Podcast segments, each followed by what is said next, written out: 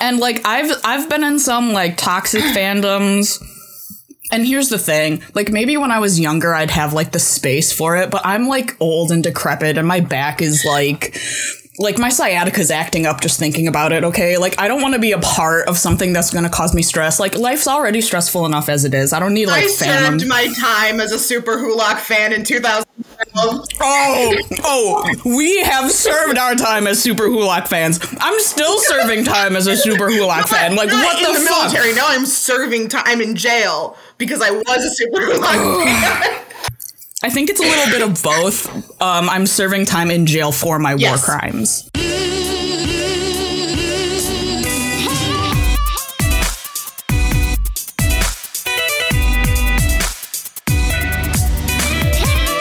Everybody. I'm Pax, and this is Bro the show where we let you know that the new Inuyasha has major Rugrats all grown up vibes, and not in a good way. We're hot nerds who love doing.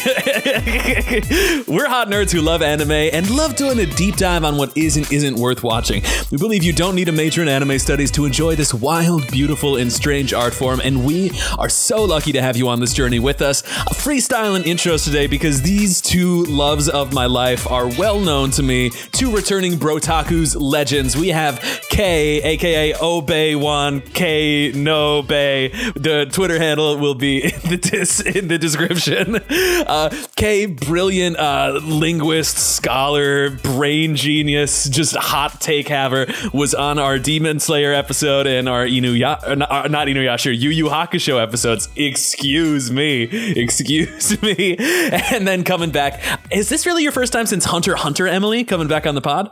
yes.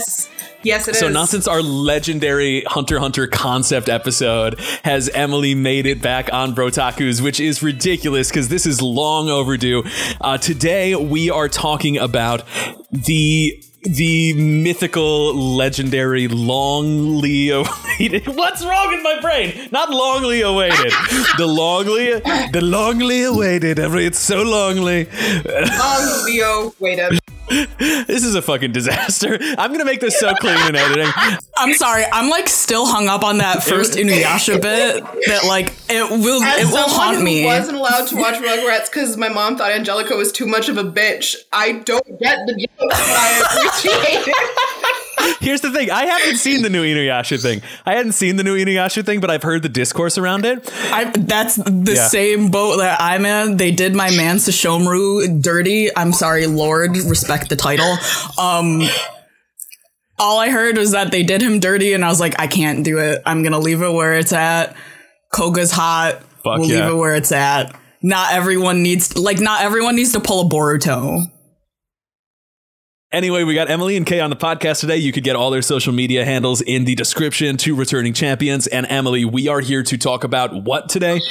Uh, the new Amazon Prime am- animated animated show. I'm sticking with it. Uh, the Legend of Vox Machina. I think it's because they couldn't afford animation during some of these scenes, so they had to go for animation. Yes, it's just a. Oh god. Okay, critters. If you found the show, if you're listening to this, there's a lot to like about this. We're not roasting this. Please, please don't dox me. Do I need to go get my uh, Beauregard notebook to prove myself to you people? Yeah, yeah. Please, please remember that you're known as the healthiest and most normal fan base in uh, fandom for a reason, and you need to strive to maintain that healthy and normal discourse I, I status that you're the only fandom may be more healthy and normal is My Hero Academia. extremely true, extremely based and true. okay as more of like a critical role outsider, what is your understanding of um? Uh, could, could you kind of give me like what you understand critical role to be and its place in the broader like discourse that you are a part of? a bunch of some of the most famous, most talented, most well distinguished voice actors that I grew up with got together because they're all a bunch of nerds and played D&D and then they decided, "Hey, this is good shit and we're going to stream it."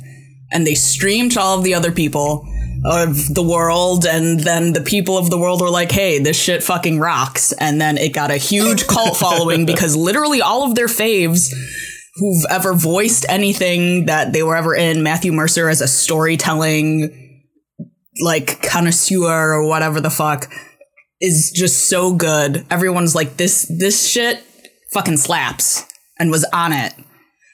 And uh, they got super fucking huge and kind of like grew into this insane do I want to say like cultural power? I don't know if that's like the right term I want to say, but like as far as um bringing tabletop RPGs into like more mainstream I think they had a huge role in helping that. Not that like I, I feel like tabletop RPGs in general have gotten like a lot more accessible over the years and like are a lot more popular than they used to be. But I feel like also Critical Role helped push tabletop RPGs, specifically Dungeons and Dragons, into the forefront, made it a little more accessible for folks to, you know, play or like see how play is and like not be hmm. intimidated and like you know get to enjoy their favorite actors um act in something that's totally their own that they weren't like contracted to do or whatever like it started out as like friends having fun playing a game and i think that's was a super huge draw to it and that's Yeah, yeah, absolutely. and then nonsense happened that's like where and, then that's where i'm at happened. Yeah, I, I think I, I and Emily, let me- know if I'm off here as the expert. I think that like Critical Role, Adventure Zone, and Stranger Things were kind of responsible for getting like three distinct types of nerds back into like the D and D resurgence, and they all kind of like contributed to this brand new wave of like holy shit, everybody and their their uncle is playing tabletop games again. Would would you say that that's ac- accurate? Uh, that is absolutely accurate. Um, it's yeah, Critical Role really like got that like long form of like showing people what it is like like playing a long kind of thing of, of a game. The adventure zone is different because um it's they were a little bit more focused on putting out a product as opposed to critical role which was just streaming their game. So whereas critical role will do will not edit their things um the adventure zone has like been like actually we don't like that decision we made and gone back and re-recorded and stuff like that. And and then obviously with the thing with stranger things and bringing that up and the fact that they all happened so close in time to one another i Right. think really um brought that up and i think one thing that's important to note about all of these things is that they are all um uh, properties that were created or pushed forward by people or things that already had huge followings.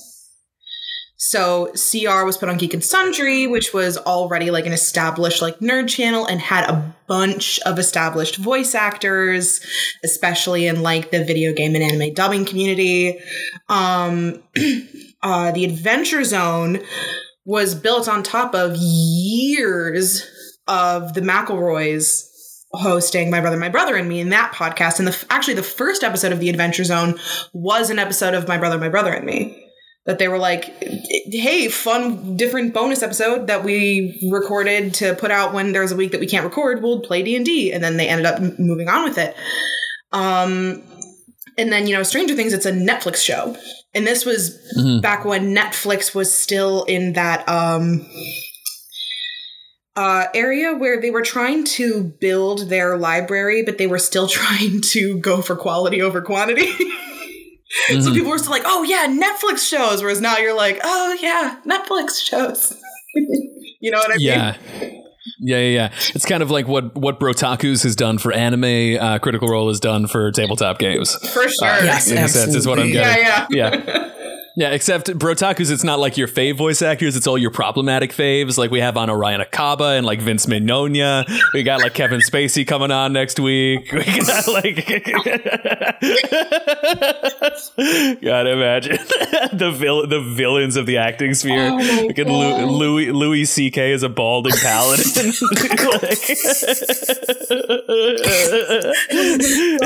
it's like it's like Louis, please stop doing a Chinese voice for for your white paladin. It's like, why? It's funny. Now you're doing a gay thing. Louis, please stop. Louis, put it away. Louis, put it away. Zip up. Zip it up. Louis, put it away. anyway, uh, speaking of zipping it up, I'm zipping up my mouth on that topic and segueing into a different one, which is that uh, we're not here to talk about the broad concept of tabletop RPGs. We're here to talk about a specific product that has been released, a new. Uh, a new animation that is sweeping the crit nation. Um, Emily, today we're talking about the Legend of Vox Machina. How did this thing get made? What is the what is the story behind why we're talking about this today? Oh boy, there there's so much information, um, and I'm gonna try and keep it short.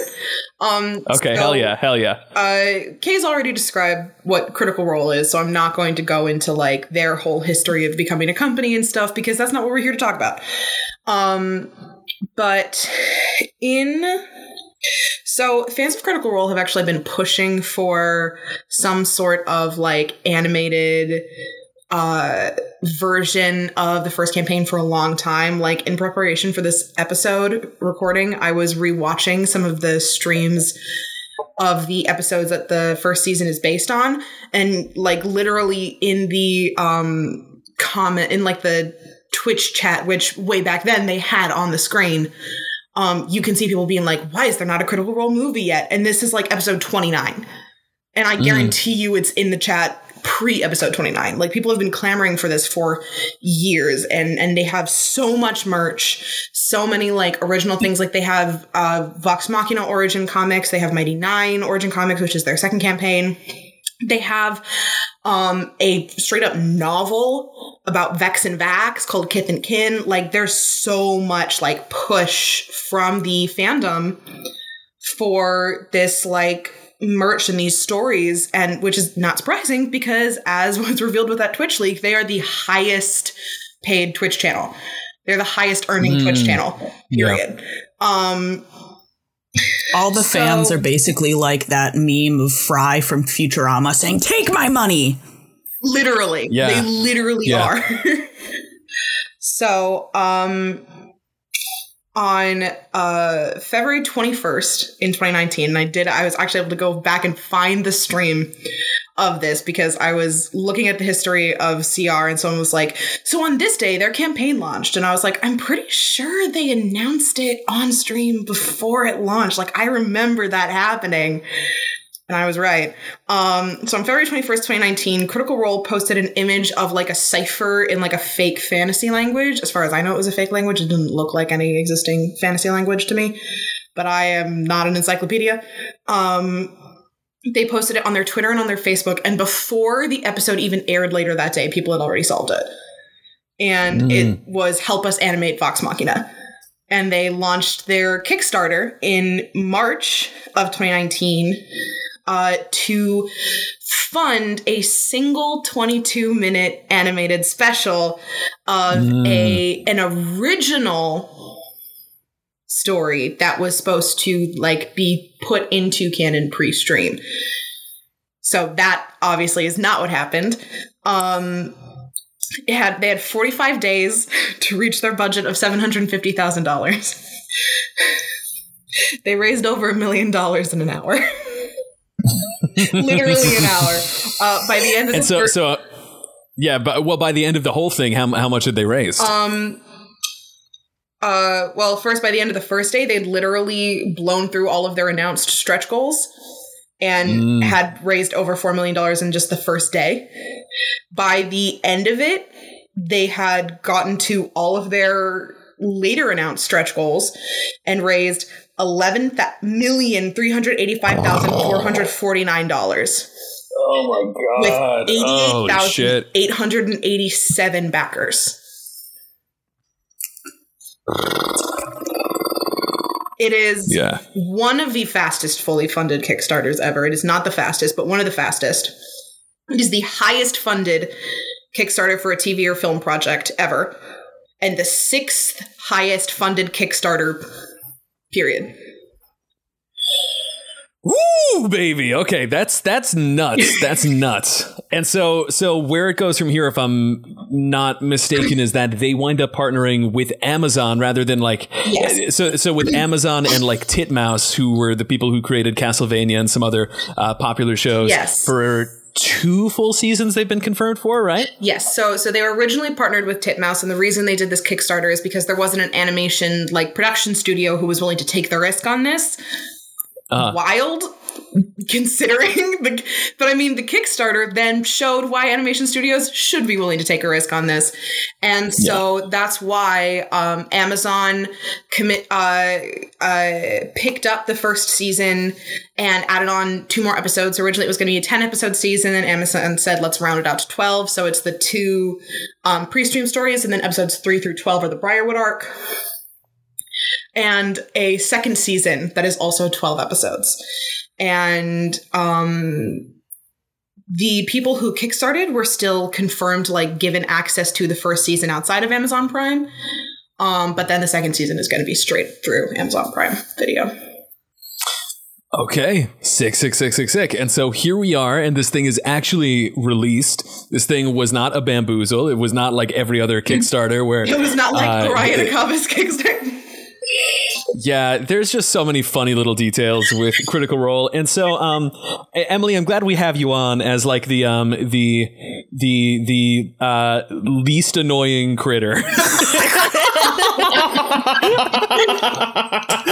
and listen, I'm gonna be I'm gonna put on my tank stance here. I'm gonna activate my tank stance for increased enmity generation to protect my uh, DPS and healer.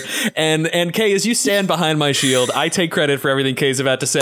What's your understanding of the Critical Role fandom? Like, why why are we? Because the thing is, for people who don't understand why we're speaking and giggling like this, like they must think, what the what are you talking about? What's what's going on? What is going on, Kay? So, like, here's the thing that I, I think that especially people who are viewing this and like don't see my fucking face, I need to make it clear. I'm a person of color.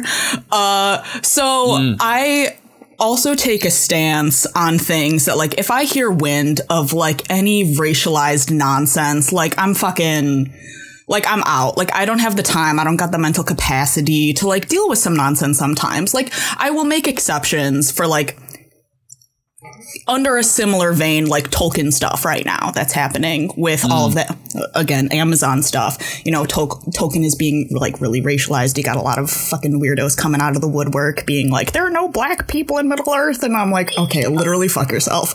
Um Lord of the Rings belongs to folks of color and the gays, so like GTFO. You're supposed to be my supposed to be my Aryan heaven. Get out. And I'm like, oh my god, shut the fuck up. Like literally, like I think it's time for the urn, babe. Like you gotta go, okay? Um, so, so I've heard some wind, and I've seen other creators and other creators of color get like fucking doxxed for criticisms that they had um more so now with this third campaign that they're in. Um but also a little bit with the first you know there was a lot of misogyny apparently with the first campaign with Healis if I'm not mistaken, which some people now are like the Amazon, the Vox Machina, the show is like giving her justice, and I can't speak on that because I don't fucking know. But um, I can and I will at a later moment. Oh, please. Okay, so fucking pin in that. Um, and so, you know, I've seen a lot of creators of color, you know, give their criticism, rightly so, about, you know, fantasy spaces and using ethnic imagery or like design or like places and storytelling and like what you did wrong and how you can improve. And like there like it's constructive criticism. And also as people of color you're putting yourself out into a space taking a risk knowing that you're probably not going to be safe um doing so. Um but doing it in with the idea of like I'm going to call these people in because I believe these people are good people and we'll take this criticism and we'll learn from it. And what hmm. then happens is that they take these criticisms, give this information, basically educate in good faith, and then what they get is the fandom being like, if you say anything bad about Critical Role, swear to God, I will kill you and your family. And like the the If I see this phrase weaponized one more time, I think I will shoot myself. and that's well, that's the other. Don't forget to love each other is the phrase that Emily's holding up. Yeah. And and that's the thing though is um which you know for the fandom is one thing, but also um Critical Role as a company hasn't spoken out about it, and so like what rings really hollow is the don't forget to love each other because like if the people who are in charge are not still you know abiding to that or holding that as their truth like you have your little fandom running rampant but like our neo-nazi is really like the thing that you want to pride yourself on like i'm just saying yeah. so Yeah. like which has been a big barrier for me to like get into critical role more as i because like full disclosure i'm a southeast asian person i'm indonesian specifically so like i am a very underrepresented minority and to see my fellow underrepresented minorities be treated so carelessly is like it's not the vibe that I'm going for. There's so much content out in the world right now that like I don't have to put up with nonsense if I don't want to. And that's my prerogative. Yeah. Absolutely. Hell yeah, Kay. Hell yeah, Kay. And and again to give a quick plug to um a great podcast out there, the Asians Represent podcast. They're specifically about Asian representation in TTRPGs. There's a uh, with with DM Steve and then the other folks on the podcast. Great folk out there.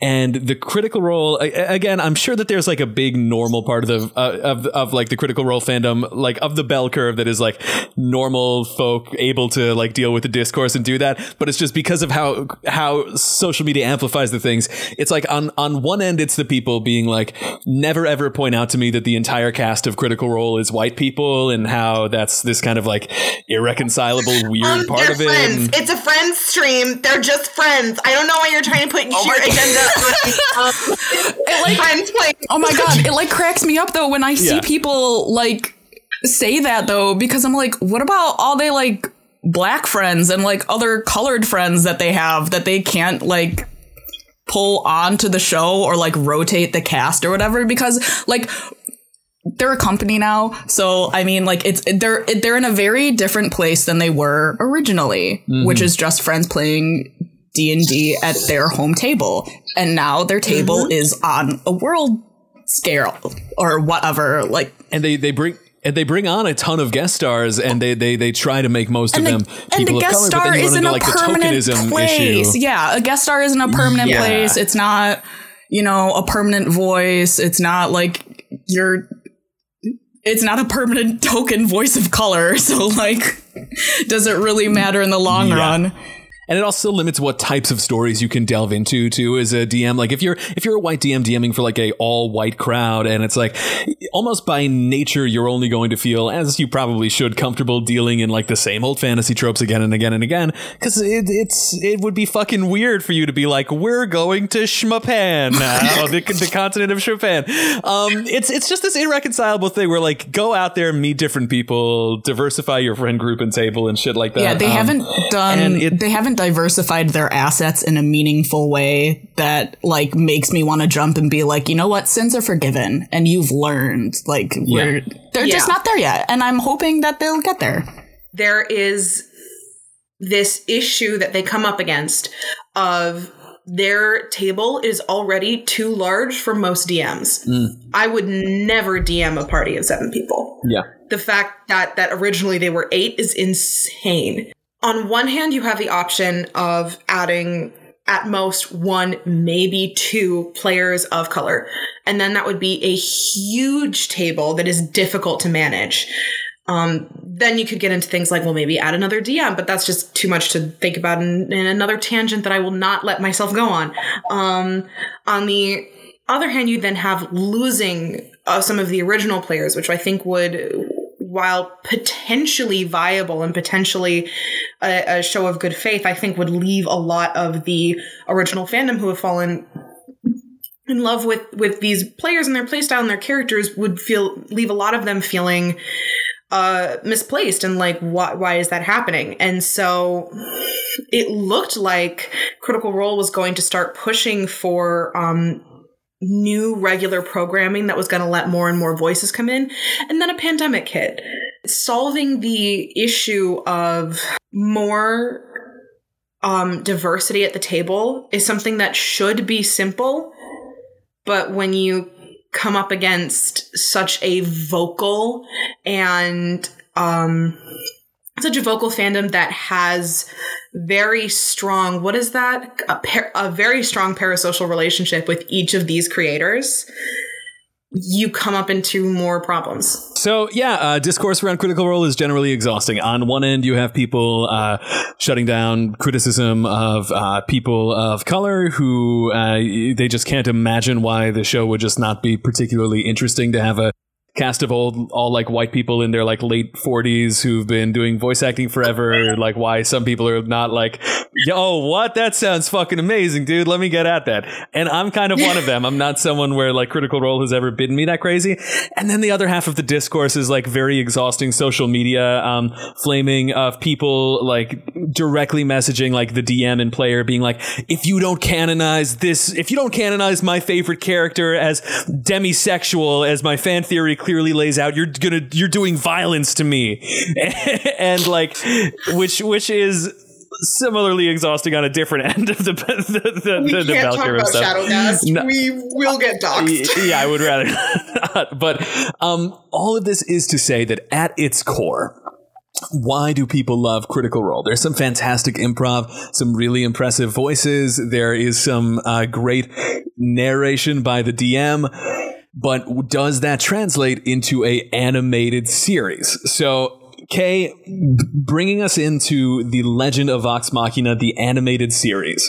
How would you describe it? What is the what is the pitch to people who have not seen this show? How do how do you how do you explain it to them? Maybe baby's first intro into like D&D.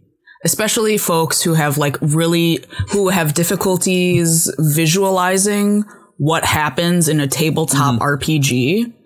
You know, like people who like I like I can't understand sitting at a table and telling a story and it's like okay, but like this is the type of story Yeah. you're telling and like showing them that because I really like the idea that the show brings this visual aspect and like you know can bring it to a huge fantastical level on the sense that like you know th- they're bound by the limitations of animation. So basically you can they can do whatever. Like i personally like really liked how the silence spell how they did that because that looks and feels so much more interesting animated than it actually does like as a player having to go through the motions and having to go through like combat turns. Like for me as a tabletop rpg player combat to me is like kind of kind of boring.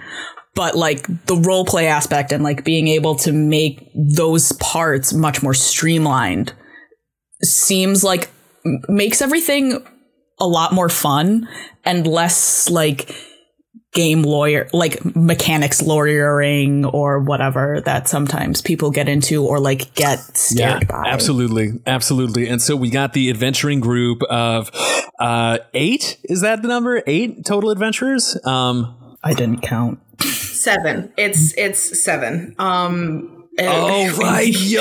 For oh the my god. show, we're just gonna Oh, go. okay, so there is Right. let me, okay. Let me lay out Discourse. the adventurers. As someone who's mostly ignorant of this, so there is Vax. There's Vax'ildan, the and then there's Vex Illidan, the two twin, the sh- the two, the two, the, they're the two elf two twins. dinosaurs. Who, they love each other, but they don't have sex with each other. Even though a lot of their lines are pointing that way, they're just no. They love each other in a different way. It's not anime like that. A- American anime is too cowardly to go there right now, and so and, and so no, it's not like that. It's not like that. Um, so there's Vex Illidan, and there's then there's Vaxolio, then there's Scanlan Short, then there's Scanlan the Shortman, who is a little gnome who plays the guitar and uh, raps about his penis and and canonically has gonorrhea.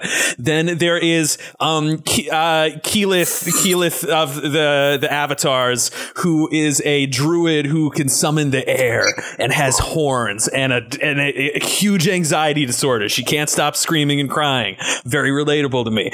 Then there is Yeah. Grog. There's Grog. There's Groggity Grog. Groggity Grog is eight feet tall. He loves ravaging and murdering. He's extremely violent. He has a developmental problem. He just didn't learn how to read ever, but he's a really cool guy. He's really he's really sweetheart. And then there is um there's uh Percival von Ro- Roblox, the Muselhall the 14th, who is the white-haired like OC anime character of my dreams. He's he's too Y'all, cool it's for Percy Uchiha, okay? I'm sorry.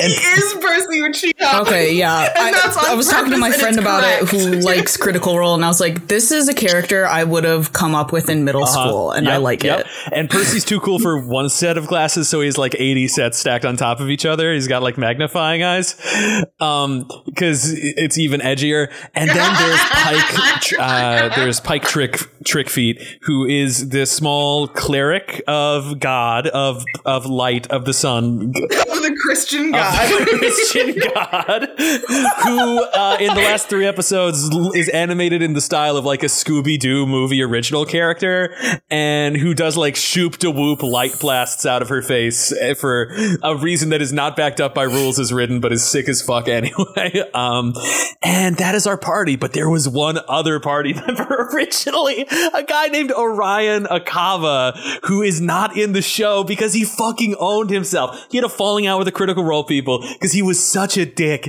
and everybody hated him. And he kept. There was this weird part when like um like Laura's describing like a plan, and he's like, "My character has a half chub. My character's half erect," and everybody that's it. No, literally. Okay, so that's the kind of joke that like Sam would have made in character as Scanlan, because but Yeah. in in incredibly different context, and also Sam is not a piece of shit. Who everyone hates, and so it clearly just, a made huge dick, but he played himself because he canonically his character, who was like Thanos out of existence after like the fourth or or after like the whatever third crit arc, whatever. There were like thirty episodes in or some shit. Um, he then got so bitter after Crit Role ended that he's like, "Oh, you can't! I'm gonna make my own OC. I own him, and I own the intellectual rights to Tiberius Schmurius and Tiberius Schmurius. I'm going to create a whole podcast thing called Draconian Knights, where he's the hero, and his parents are half angel, half demon. And he's got the longest dick everyone anyone's ever seen, and the tightest pussy. He's got the gorilla grip, baby. He's God, and he's also the best character ever. And so he creates all this OC shit, and it all crashes and burns. His like his his fucking like Kickstarter falls to the ground. Everything explodes. Everyone fucking hates Orion, and then he can't be he he legally can't be a part of the show because in asserting his own copyright over the character, they don't have the fucking rights for it. They don't have the right to include him. And so he played himself so hard where like he literally can't even be a part of it because he's like, no, he's mine. He's my dragon boy. Um, so big L there, but we're, we're left with our other adventurers and it's a, it's a pretty dope time, right? Wow. Y- yeah, yeah. O- Orion's a fucking trip. It's you, you. You will like watch the old streams and like see people in comments being like, "Damn, Orion's really messing up with like the flow," and you're like, "I don't know what you're talking about." And then you watch the first episode without Orion, and you go, "Oh." Anyway, we're talking about Vox Machina. So the rest of the adventurers are left, and what is like? Okay, what's like the general vibe on these people? Um, to begin with, like the, the the tone of the show. How are they like getting along? I'm thinking of like the first few episodes, which I know are not the strongest in the series, mm-hmm. but it really sets the tone for like, this is an adult fantasy show. It's giving, you know what? It's pulling like late night adult swim, something I'd see in like 2011. I'd be up too late. And it's kind of, it, it, it's giving me that like the, like we're intent we're swearing a lot there's a lot of like blood and gore a little bit kind of like animated game of thronesy in a way but also like way more lighthearted than game of thrones. Um it it kind of i'm gonna get like doxxed for this but like kind of like knockoff castlevania is kind of the vibe. Like great value brand Castlevania is what the vibe is kind of giving me, which isn't necessarily a bad thing. Fucking love Castlevania, but like all like lighthearted bit and like not giving me like waffalo like we're all friends friends love each other like there's some tension but like we're we're here we're thrown into it. And at first i was like why don't i know more about these people? Like in episodes one and two i'm expecting a little more backstory. Apparently that's how the podcast started is right in the middle of their own tabletop game. So i'm like well i guess it's nice to have that equal confusion of what the fuck is happening. Well, that's a literary technique called in medias res. Uh, Kay, I don't know if you've heard about language before, but it's actually a very popular literary technique. I, I'm mansplaining this because Kay is a linguist. so if you don't like it, shut up! If you're mad that they introduced only two new black people in the show, who you get to see for a total of three minutes of screen time, shut up! I can't stop crying and shitting and pissing myself. If you criticize Machina, I swear to God, I'll kill myself and then you. Stop it, Kay. Stop it. uh, so Emily, in terms of how this felt as a crit fan to experience Vox Machina animated, what was it like for you? Um, I honestly think that the first two episodes just had to do so much heavy lifting. It- you have to introduce the characters, you have to write completely new scripts, like you don't have the like streams to pull from because this is a pre-stream story. Um y- you have to fit like what would have been like multiple game sessions into two episodes. But it's necessary to do because of what's going to come in season two. And and you also have to do all the heavy lifting of introducing the characters and what they're about and what they were like before they started changing so that you can get the arcs of them changing. And it's just so much heavy lifting in a okay written two episodes I think the first two episodes were great. Scanlan did a hip hop rap. Uh, there was a non-binary fun. minotaur, um, and they went pee pee on on people, and they had sex. on and Matthew Mercer on the actual in like Yeah. every episode there is one NPC who is designed to look like Matt Mercer in every Mm-hmm. episode. So, K- Kay, do you think? Do you feel like this gets this gets better over time as we're thinking about uh, a story setting, what it is to consume this? Wh- what do you think? I think it definitely gets better over time. Like I feel like they start figuring out like the pace they want to make. Maybe like they figured out more of like what we're taking from the original streams, what's going to work for animation, what's going to be the best for animating too, and like what we're leaving out.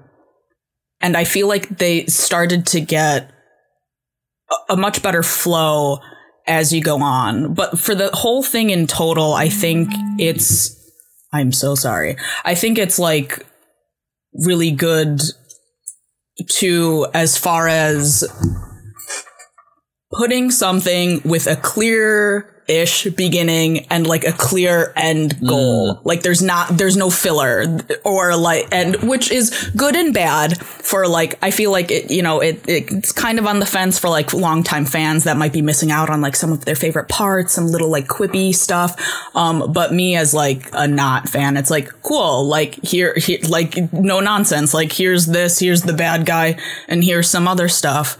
Um I am told though that Pike's arc um, because Ashley was filming was all added. So they got to have, like, give her character, like, more of a storyline and more basically beefing of, like, yeah, she was away, but, like, look at all of the cool shit she was doing. And I think that, like, that totally adds to, a my liking of this character and like you know giving this character screen time and like s- more depth and like hopefully I I figured I was like oh we'll see more from other characters in like the next seasons because it's super hard to fit decent amounts of character development for seven or eight characters into one hmm. season. That's a really good point. So like it's so it's also fine for me that like the first season is like really Percy centric. Bec- or like really like these few character centric because that also makes sense as like people who've like I've played other D&D games too and like how my DMs have done it is that like, you know, each arc that we do something is also centric to like a single character. So like it also Matt makes Mercer sense effect. if you're thinking about it from like TTRPG stuff.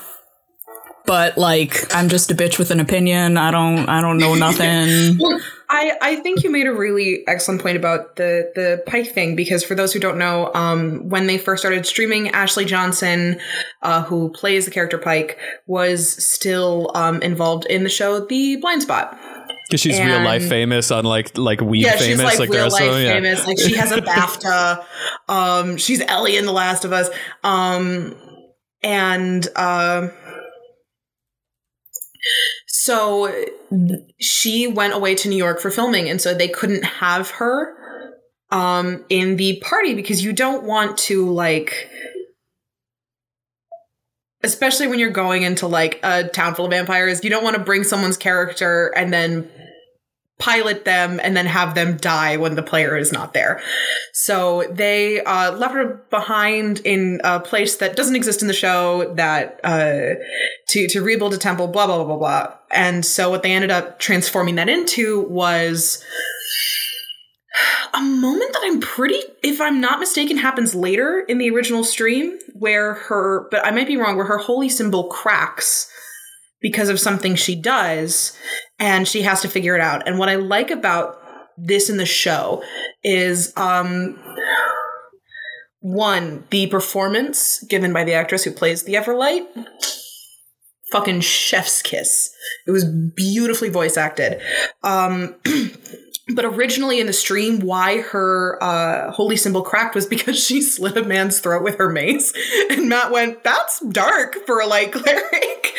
but Mm. Pike is this sort of like weird balance of kind and good and lovely, and also um, a little monster. And and so um, in the show, what they end up doing is her arc is not like, "Hey, that's a little fucked up for a cleric of light to do." It's her internal like struggle with what she thinks a cleric of light should be and who she actually is. And then the culmination of that is that the Everlight is like, so all, of these paths are you and all of these paths can be holy if you just fully commit to them and live them with passion and love and light. And it's like, wow, that's so much better than the original arc in the stream. Yeah, and it's th- there are some like minor structural issues, like you don't know who Pike is or really care about the arc as it's happening. The arc definitely is like a little fast forwarded a bit because it's you know just like ah, get through it, get through it, get through the thing. Yeah, we also like don't have the moment where Pike like like it's there's no moment where Pike has this thing of like, oh, have I've been doing something wrong? Like it breaks and then she thinks she's done something wrong. And so it's like, wait, so did it break because of the So wait, what? like the, the setup is a little iffy. Yeah.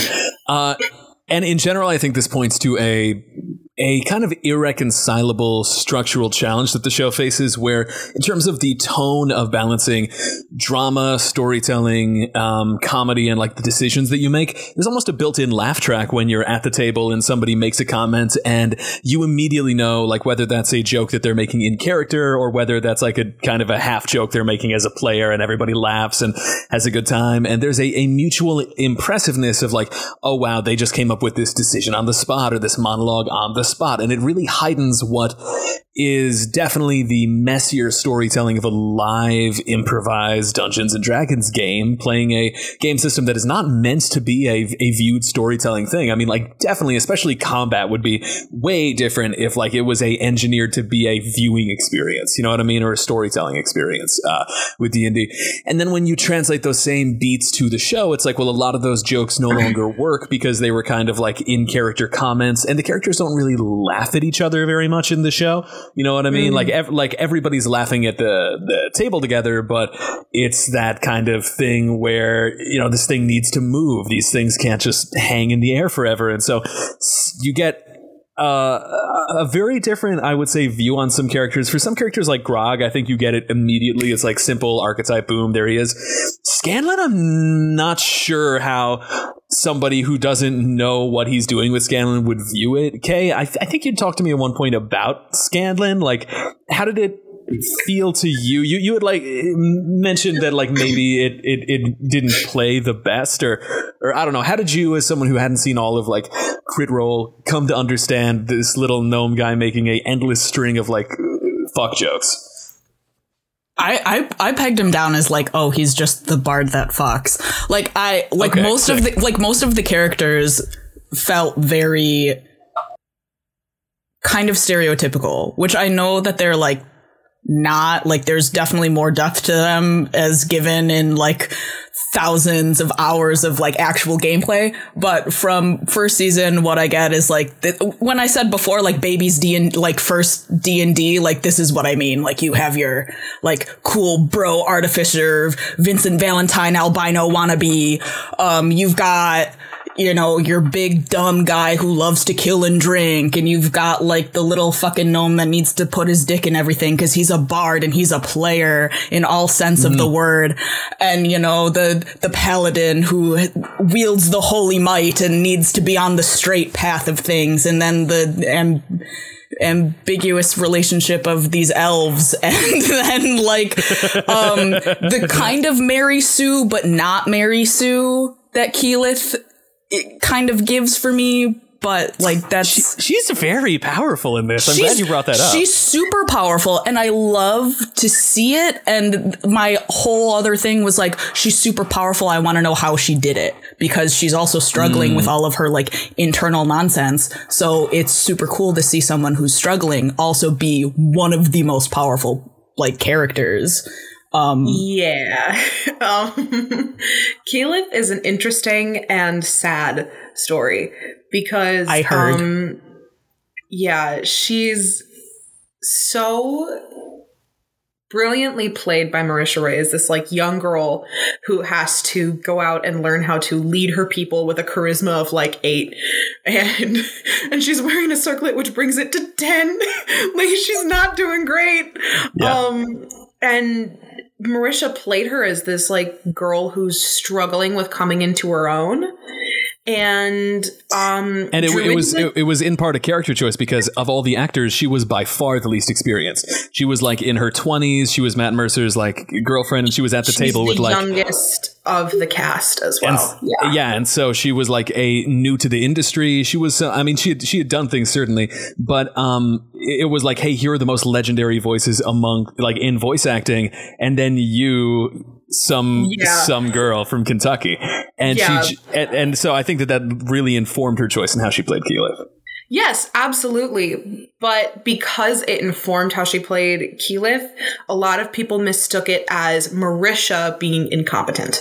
Mm. And she was that's just misogyny. That's just That- that's just some is. folks It being foolish now. All the people who were like, you know, the Scanlan Grog super fans. Um those kinds of D&D players, which I love Scanlan and Grog, but not for the same reason these people do.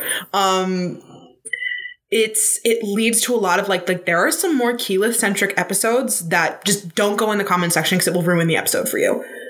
It will literally ruin the episode for you of just people being like, "Gee, like of course Marisha did this stupid thing." Like, really, you have a high wisdom? Um, that's not the decision a high wisdom character would have made. And then of course, oh, snore. That's so sad. Well, and and what's even crazier is that like Laura did not get this level of hate because look at the archetype Laura's playing. Something far more appealing to fucking TTRPG dude bros. Mm. It's gross. It's gross. And mm. every other member of the cast is like, this is gross. Mm. and and when when Marisha started playing Beau in campaign 2, I think a lot of people realized that a lot of Keyleth was a an acting choice and not just her playing herself. And so it toned down a little, but like there was a lot of Keyleth hate. Also because Druid is a very difficult class to play, especially for like your first ever D&D character. Yeah, I wouldn't So many spells, no. so many options, just so much to do. And so Keyleth, Keyleth is such a beloved character. Like for me and for a, a lot of other people, but the hate toward Marisha and the character of Keyleth was so vocal. It was so like it was so bad. Yeah, that's fucking nonsense. that no one should and do. so yeah, watching people love Keyleth and this and be like, I don't know, Vex is kind of mean is making me giggle. I like the 180. Girl has her time. Um, related, unrelated, Pax. I'm gonna steal um the show from you for a second to ask Yeah, yeah. Emily. Um, so as a fan of Critical Role and as you know, and our Critical Role aficionado, are you happy with what they cut? And what they decided to put in, you know, is it a good summation of what you were able to get as a fan watching the real play streams? I would say yes.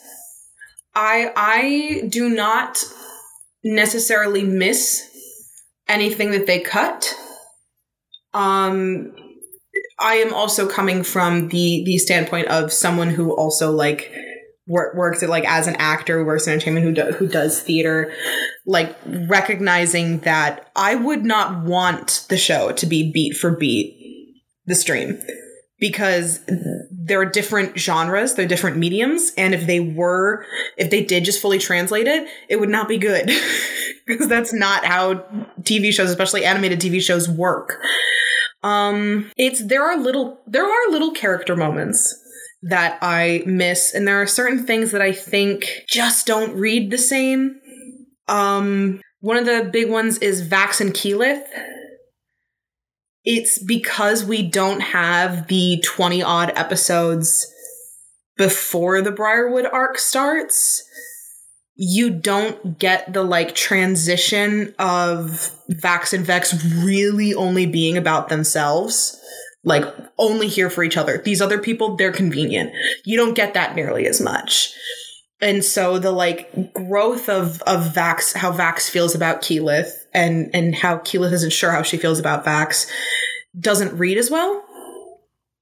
Um, it was also a really interesting like reveal moment at the table because that um the Chenga as they renamed it, like oh real creative guys. They literally just changed the first sound to a similar sound. The Chenga moment where he is um attacked by the Briarwoods and he jumps out the thing, he's literally making death saves. He's on his final death save and they think he's about to die. Um Wait, the what is stream. Chenga?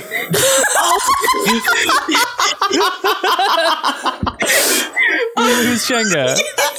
So they We're both like, what the fuck are you on right now, babe? okay, okay, okay, okay. So um, I was in- like the Chenga, the Chenga moment, the legendary It's, no, it's literally that's so funny because it literally is the legendary Jenga moment. Um, and then in the show, I forgot that it doesn't leave that much of an impression. Um, Vax goes to investigate the Briarwoods and they ask for a code word for if things go to shit. And Grog says Chenga because in the stream it was Jenga, but that's an, an intellectual property they're not allowed to use. So they just said Jenga, like CH instead of a J. Um, and so Vax gets into shit and then he jumps out a window and then uses their like earrings that they use to communicate to say Jenga as he's like about to die. And they're like, what? And so that fight in episode three after the feast, that's like post the Jenga moment. And Jenga actually ends up being their like code for when things go to shit for the rest of the stream. Um, I feel insane listening to it's that's. It's, I don't even consider myself that big of a CR fan. I've just consumed so much of it. I have so much like random knowledge.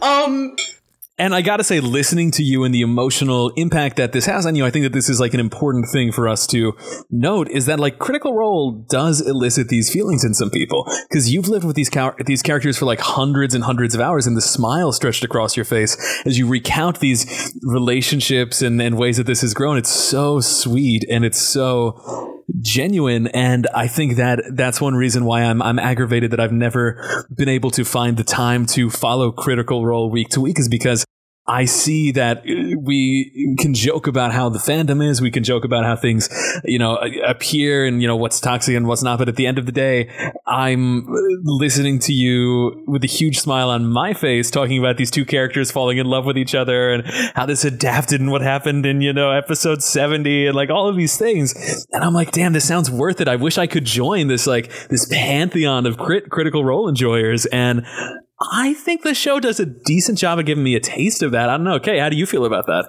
I would definitely have to agree. Like, I reciprocate your feelings basically exactly like i after talking to one of my other friends who's really into critical role i was like wow this sounds like super great and i know that it's super important to you and like that's where i get a lot of my enjoyment out of things is like knowing that my friends also like a thing because i love commiserating mm. about things that we like um and i think that this show if anything does make me feel like I would give watching the first campaign another go. And like I would sit down because like I have now a little bit some investment in like these characters. Like yeah, I would watch season 2 when it comes out. Like that yeah, that seems like something I would do. I would sunk cost fallacy it also. Mm. Um, um, even though I, I I have been spoiled, I do know what happens. Um but I also don't care about spoilers, so that's like another thing entirely. yeah. Um, but yeah, like it's it's definitely piqued my interest more. I feel like it is a really like I feel like animation for this is a very good like gateway drug into mm. like oh so this is a podcast that I can listen to. Oh, they have more campaigns other than this. Um, I feel like it might broaden their horizons a little more. Mm. Even though like I know that this this was very much like a passion project for fans or at least that's how it started to be. So it's cool to see that like you know, maybe people who were reluctant to put the time into watching thousands of hours of gameplay. Um, How many hours was it?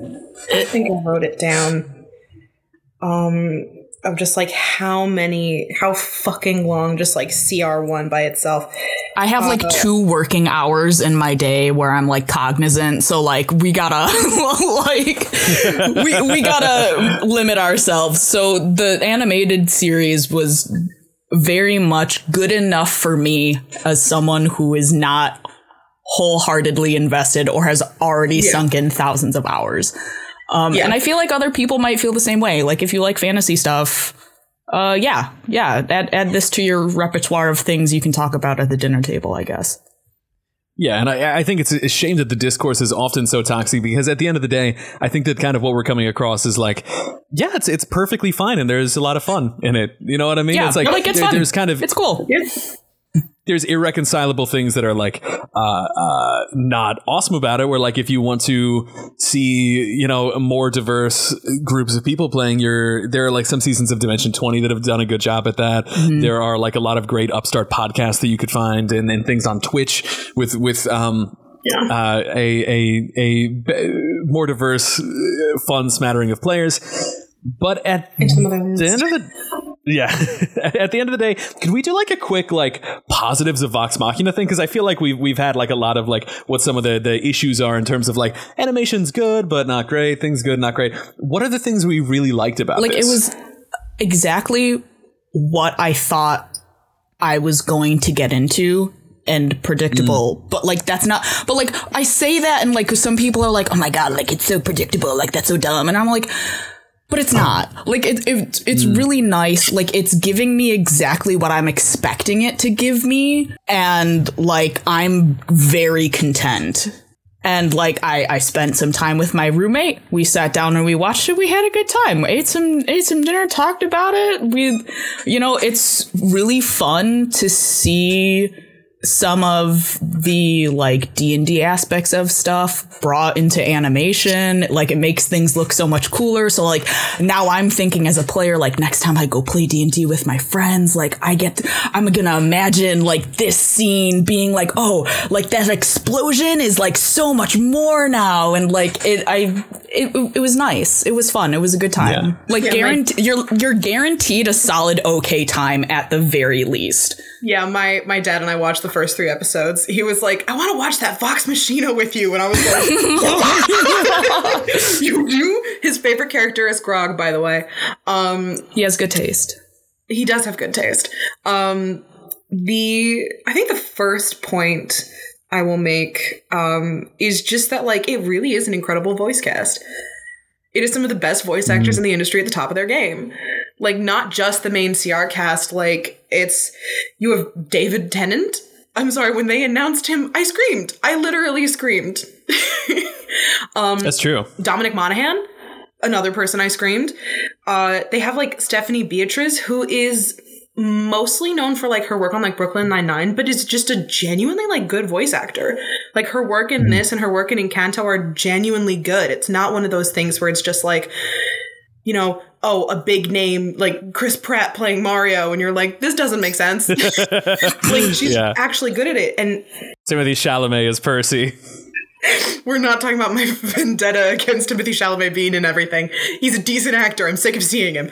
Um, uh, and honestly, Grey Griffin as Delilah, she she fucking kills it. Literally the queen of voice acting, doing a performance in a style of character that is what she does best. Yeah. The, every single moment of Delilah Briarwood is a delight. Which is hot and mean. Hot and mean. Literally hot. Just gave me the vibes all over again. Sexiest cunt you've ever seen. Yeah, yeah. Uh, this was pretty funny. The show was funny, you know. Like, like there, there were jokes where I was pretty consistently like, good, good joke, good, good, good, good, good, good, good construction, classically executed, well delivered. Um, yeah, it was funny. I, I laughed a decent amount at this, and there's something very juvenile in seeing like two characters have an animated like middle finger, like back and forth, shoving it inside into each other's faces battle. Where I'm like. All right, yeah, I kind of I like that. That that tickles the brain in a good way. That tickles the brain in a good way. Uh, anything else you want to shoot out here? Um, I also like I know I don't have any nostalgic value towards this show, but like knowing that other people would get that like tinge of nostalgia and like get to see like characters that they love that are beloved to them, like knowing that like also makes me happy because like I get to see my friends like see something they've anticipated for years and have wanted for years like finally come to fruition and like seeing you know regardless of what they think of it like everyone at the end of the day is like it's so great to see these characters again and to listen to the story again. And i think that is absolutely wonderful. Yeah, yeah, absolutely, absolutely. Uh, Emily, anything else you wanted to throw out there, or is it is it about quitting time? Uh, last thing I do want to throw out is that we we've talked about, especially with like the joke about how it's Castlevania light, how like the the animation style was not always my favorite, and I think that was more of just like a the style is not my favorite, then it wasn't good. But I just need to give a shout out to these background artists. I just need to mm. give a shout out to these background and these the people who are doing the colors because it's is so pretty. The backgrounds are st- fucking stunning every time without fail. Mm-hmm. Extremely true. Extremely true. Show is gorgeous. It's it's a lot of fun, and I felt the Castlevania thing too because it's also animated by Titmouse, and it's a show that is uh, pretty flawlessly scripted. You know what I mean? Like I I can't think script wise like what would I change about it. Uh, remarkably executed, um, animated uh, to a T. It's everything. Like Castlevania is, is very perfect in many many ways. Not like there's not things you couldn't criticize, and this by definition is sloppy. It's it's it's messy and silly, and it's the product of this, you know, of nine hundred thousand hours of highly debated role playing games. And at the end of the day, even though we had some fun goofing on some things here, I cannot fucking believe it turned out as good as it did. Honestly, I feel For a like- Kickstarter project, for, Yeah. like especially for an adaptation of this, it's like I feel like part of the sloppiness also like adds to the charm. Hmm. Yeah, because like yeah. that is like the true essence of like playing D&D at the table with your friends. Mm. Yeah. Absolutely Like if you're not Absolutely. like a little fucking sloppy Sally, then like I don't know if you're playing to your fullest potential there, bud. exactly. Put that on my fucking tombstone, dude. so, yeah, yeah. Uh, Emily, I think it's pretty clear to say that like you and I would recommend this this show, right? As something where it's like, yeah, this is a good time. Yes. Um, it's, it's good. yeah. And so for this final recommendation though, I am kind of curious, Kay, on your opinion. Like, is this something where because I, I've watched a decent number of like clips and highlights and episodes here and there of Critical Role. Is this something that you would venture to recommend to somebody who doesn't know about Crit Role? I would definitely recommend it to someone who's seen Critical Role, if not for Mm-hmm. anything but the nostalgic value. Um, for folks who have not seen Critical Role, um, if you love your friends and you don't want to invest 5,000 hours into Critical Role, I think the show is your go to. Um, as far as like the show in general, though, I feel like, yeah, you can slap it on your docket, but like it doesn't need to be first place. Like Yeah. you don't need to watch it immediately, but like if you're not pressed for anything to watch and you maybe don't know what to watch, I think you you can throw on the first few episodes and give it a try and you're going to be pleasantly surprised. Like it's not a bad time. It's not at all.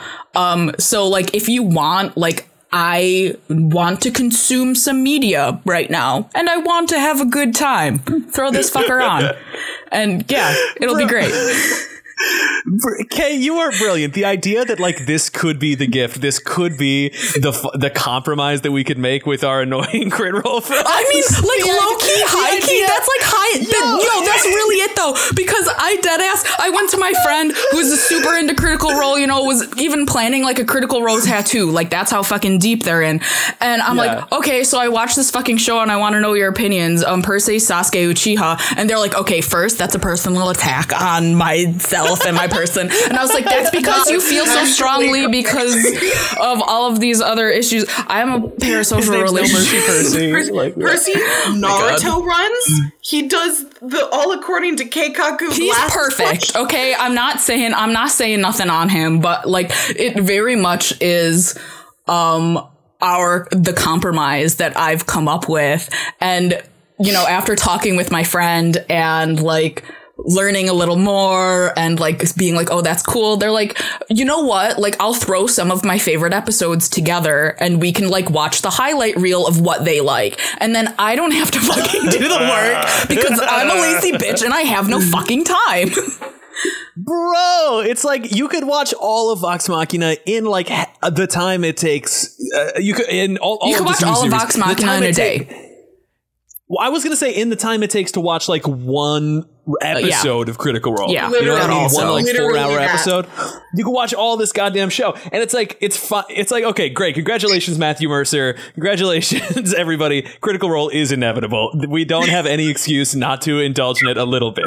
But the fact that I do now have the excuse to be like, I did spend four hours and I've seen all of Legend of Vox. I love. Oh, sure, Critical Role, yes. Mm-hmm. Because the thing is, when you get into it with a Critical Role fan, you can't fucking stop them. They No. will not. They are the juggernaut. You cannot be like, oh, actually, no, I haven't seen it. They'll saying no, I haven't seen it is just a reason up for so Crit many fan. doors of like, okay, well, let me tell you about it though. And And like, fucking, Yeah. I'm on the like bottom Yes. spectrum. yes, Yes, And- but, like, least yeah, annoying I- Crit Role fan. But I love hearing people talk about what they're passionate about. Yes, so me it's too, me finally too. great to like have something that I can understand. Like having like it's great to finally have context in a way that's more accessible to me as a person. Yeah. Mm. Yeah, it, the, the the version of like, oh, I didn't read the books, but I saw the movie. Yes. You know what I mean? Yes, that's that that's it. Yeah. That's exactly what it is. Oh god. And because of the intensity of like the, the what it means to the fans, none of the fans are like, "Oh, it's not like you got to see the whole series." Most of them really are like, "No, I need it to succeed. It's amazing. At least watch the series. You got to watch the series." And so, for that, I'm glad I watched the series. And if you want to finally make peace with your Critical Role fans, boy oh boy, is Legend of Vox Machina for you. You'll fi- you'll finally have peace in your household. Yeah. it'll be great. Yeah, this really was a good time, but it it, it really it brings home how much PTSD we all have from being online, where the critical Yeah. Oh my no, Yeah. I see someone say, um, actually you shouldn't criticize them because don't forget to love each other one more time. I will um I think throw my phone I think into people fire. I think people don't understand though that like love isn't just letting people be assholes without mm. explanation. Like love is very much like I love you enough to give you constructive criticism because I want to see you be a better person. And like to me personally like that is that is super love. Like if my friends let me be like a wild and fucking mess, I they're not good friends. Right. like Mm. like you got to watch out for your homies okay like i'm not going to let people just be acting a fool doing some fucking nonsense for no Yeah. reason like i love them enough to like make sure that they're respectable people Right. Yeah, like, yeah, like yeah. genuinely the way the critical role fandom grew is one of the reasons why i am uh loath to give my twitter handle out on other things because because it started out with a decent following but a, a smaller one and it grew over time earlier on they were a lot more open about just interacting with people they used to like open gifts at the end of every stream before they ended up getting sent thousands of gifts that's day. sweet um and and so that's part of why this like extreme parasocial connection these people have with this show is because the ones who have been with it since campaign 1 the cast was a lot more accessible. Well i'm gonna so i'm slowly pulled back over time. And so that's part of why the community is the way it is. And that's why i'm sort of like i don't ah, exist like low key, really high key, like not to be like, oh my god, this is my research, but this is part of my research. But like at that point in time, like you're out of the parasocial, like they're acknowledging your existence. That's just a relationship. So like Yeah. people like trying to grow their relationships or like trying to start relationships by like doing all of this, like parasocial needs to be one sided. Um, well it's become And if it- parasocial Yes. And so that's that's the thing is that like if it's not one-sided anymore or like it wasn't, you know, if folks are like, "Oh, these people are I don't know where I'm going with this, but like it, it oh how the turns have tabled is basically what I'm mm. kind of getting at Yes. where like mm. you've gr- grown so big and it's not controllable anymore. It's not feasible to have relationships with all your fans yep like Yeah, that on that that's- individual level anymore, but it's something that everyone is craving um to have to be like oh no no big notice me senpai energy i'm getting which is which is why energy. i think like a lot of fans Yeah. are low-key at each other's throats because it's like only i can be seen in the eyes of matthew mercer and like it's just not feasible babe like Yeah. i'm sorry the tragedy of having been so close to the sun and then knowing that you're falling and falling. Oh, y'all, they're real Icarus. and the distance is there. Yeah, yeah, yeah, yeah, yeah. It's- I And do you want to- know it's only going to get further. Yeah. I do want to, um, partially out of genuine love, partially out of appeasement. Please don't hurt me. Um, no, I think that, that as because it's so large, as loud and as toxic and as divisive as the fandom can be, you know, there are some some good parts of it, like um the beautiful like fan artwork that has come out of Critical Role. yo fan artists are fucking insane They're insane. It's They're true. beautiful, and I respect them, and I love them. Um, the dedication these people have. So I, uh, before we recorded this episode, made notes of basically the history of Critical Role and how the Legend of Vox Machina came to be, and everything that I had in my brain was easily found, except for one thing that took me two seconds. Like literally everything is there. Every piece of information you could ever want to know about Critical Role is out there and well cataloged and easy to find. Crit Role stats, there's something wrong with you, but also I love and respect you. Yeah. Every dice roll, every episode, it's all tracked. It's it's pretty extreme. But uh that's like legit a thing yes. Oh my Yeah. god. God. It's they, they have this like, talkback show. Y'all, who has the oh the time, effort, and energy? The- That's a On lot. their talkback show that they used to have, they used to be like, so this is how many uh, 20s were rolled this episode, this is how many ones were rolled this episode. We are now on this many hours of this thing. It, it the stats are fucking tracked. Yeah. And then a, a Talks Machina episode I only am now considering, and again, I don't know if this will this will make the show, but it's interesting to talk about with you two. Um, the fact that they had a kind of like Talking Dead post show where for for things like Walking Dead or like the post Game of Thrones show, they'd have it be like an hour of like, okay, well, hey, you just watched an hour of really highly produced television with a creative team of like a thousand people and a budget of millions and millions, and you know what went into this, what questions you have to ask, and it would be the same. Like, hey, let's spend an hour or two talking with one of the the Critical Role cast cast members about like what decisions were you making during that three four hour span at the role playing table that day, like and and that type of intense thought about like, well, what were my motivations? What was I thinking? How did my childhood play a part in this? I think it like helped nurture the the extreme uh, theorizing nature of the Critical Role fan base, where like everything needed to have a deeper meaning and connection, and how can I be acknowledged by my fellow critters in the subreddit with like this theme, this post, and the endless, endless, endless videos of like how every individual person reacted to one like moment in the show,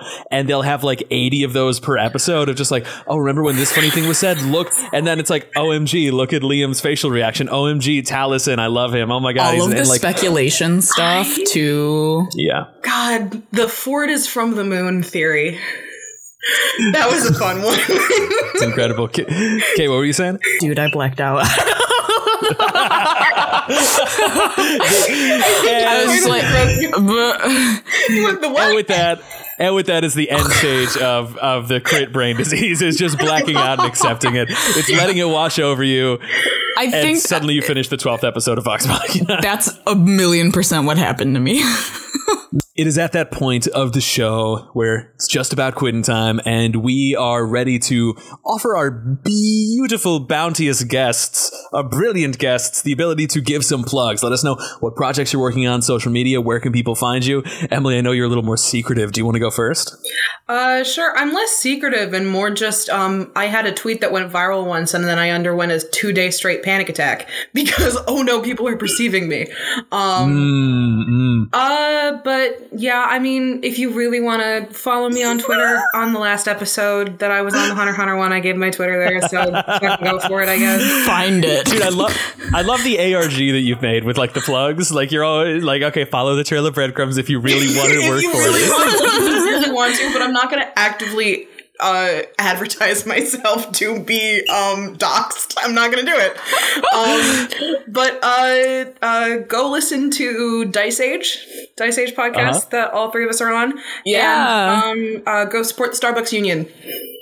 Hell yeah, hell yeah. Yeah. Uh, Kay, do, you- d- dare you give your your your social handle? What are you feeling? well, well, you already gave it in the beginning of the episode, Oh, so okay, like I don't it need to fucking say shit, man. But like, I could cut that shit. Do you? no, do you oh want no, me no, cut no, that no, shit? that's fine. You keep that in there. Um, I'm. Uh, find me at my aforementioned social media handle, um, where you can see me thirst tweet about Genshin Impact right now is my thing, and also crying about finishing my masters. Hell yeah, Hell hell yeah. yeah. And Kay, Kay's fucking brilliant. So definitely, definitely ch- ch- really check out the the, the brain palace shit. I'm Um, glad that someone thinks so. Nearly as long as PAX has, and even I'm like, holy shit, Kay is so cool and smart. Oh my god, no. Absolutely Yes. the fuck not. Oh, I know Yes. nothing. So when are you inviting us back on for your Haikyuu episode? Oh my When I god, watch it, y'all please. come on. Good boy Okay, Olympics. okay. Good boy Olympics. please. all right, all right. Everyone in this I wish I had a spray bottle. for you motherfuckers. I think all of the viewers need to comment, like, comment, subdive, and uh, make sure that we get called back on for episodes about Naruto and Haikyuu. Thank you. Things we constantly derail Dice Age with. Yes, absolutely. and you will not do the same to Brotakus. I'm taking the mic back. You monsters. You monsters. You couldn't. You couldn't help yourself. This you is our fiends. fucking show now, bitch. help, help. I'm gonna go into the trunk. God. All right. Uh, anyway, again, tank stance activated. If you heard something that you didn't like today about your your favorite Fucking um, at me, member bitch. of Critical Role, at, at me because I I made them say it. I made them say it. I'm a huge hater, and I pr- I I, made, I had a whole list of insults. Anything negative this episode was my responsibility. Hit me at Pax Lilin. I'll activate tank stance. I'm getting enough of it these days anyway. Um, but. Kay, Emily, thank you both so much for coming on. This really was a ton, a ton, a ton of fun. And it's, I hate to say it's a sensitive subject to talk about Critical Role. It kind of is. And I think you need the unique type of internet brain poison that all three of us have in order to dive into the topic. And so I'm truly blessed that you all uh, were able to come on. So thank you both so much. Yeah, you. thank you for having us. yeah. always a pleasure. And when you convince me to watch Haikyuu, we'll have you back on for Haikyuu. But for for everybody else, I see it in your eyes. I see it in your eyes. Physically force you. I'm in Brooklyn now. You got to find me. Okay, everybody out there, thank you all so much for listening. If, you liked what you heard, please give us a five star rating on Apple Podcasts or review us on your favorite podcasting app. Leave us a comment or a like on YouTube. And if you really, really, really want to help the show, the greatest thing you could do is show it to someone who you think would like it. It really does make a difference, and we appreciate the support. And with that said, thank you so much to Emily and Kay.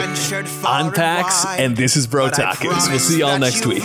Bye, y'all. Met a troop so qualified. There's Grog, a mighty giant, he's a simple-minded Hulk. And Percy's pepperbox can blow apart your fucking skull. Nature hath no fury, quite like Keyleth the Ashari. Controlling plants and animals, she's a magical safari. The twins Vex and Vax, she shoots, he hides in the pitch. They're stealthy and quite deadly, but I forget which one is which. He's Vax. She's Vex.